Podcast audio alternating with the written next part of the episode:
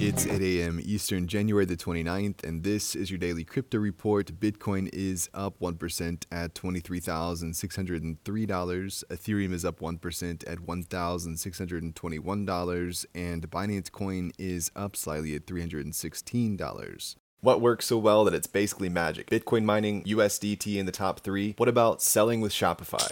Shopify is the global commerce platform that helps you sell at every stage of your business. From launching your online shop to did we just hit a million orders? Shopify is there to help you grow. From their all in one e commerce platform to their in person point of sale system. Wherever and whatever you're selling, turn browsers into buyers with the internet's best converting checkout, up to 36% better compared to other leading commerce platforms. Sell more with less effort thanks to their new AI solution, Shopify Magic. My favorite thing about Shopify is no matter how much you want to grow, they have the solutions you need to take control and level up your business business. Shopify powers 10% of all e commerce in the US and millions of other entrepreneurs across 175 countries. Plus, Shopify's award winning help is there to support you every step of the way. Businesses that grow, grow with Shopify. Sign up for a $1 per month trial period at shopify.com slash DCR, all lowercase. Go to shopify.com slash DCR to grow your business, no matter what stage you're at. Shopify.com slash DCR.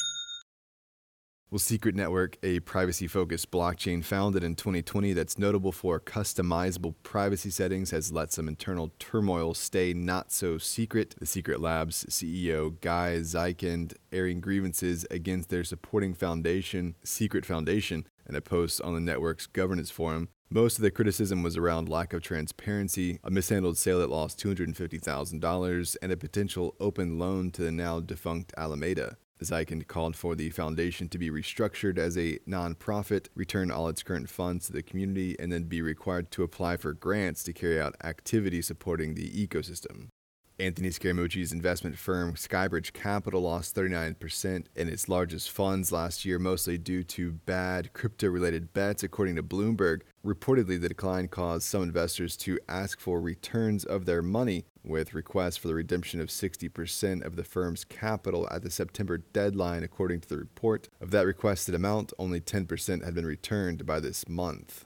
And finally, a roundup of news from the NFT space. Co founder of Yuga Labs, Wylie Aronow, has announced that he has congestive heart failure and will step back from the day to day involvement in the popular project, staying on as a board member and strategic advisor. It's not awful timing for the project, as Activision Blizzard COO Daniel Alegre will be joining Yuga Labs as CEO soon.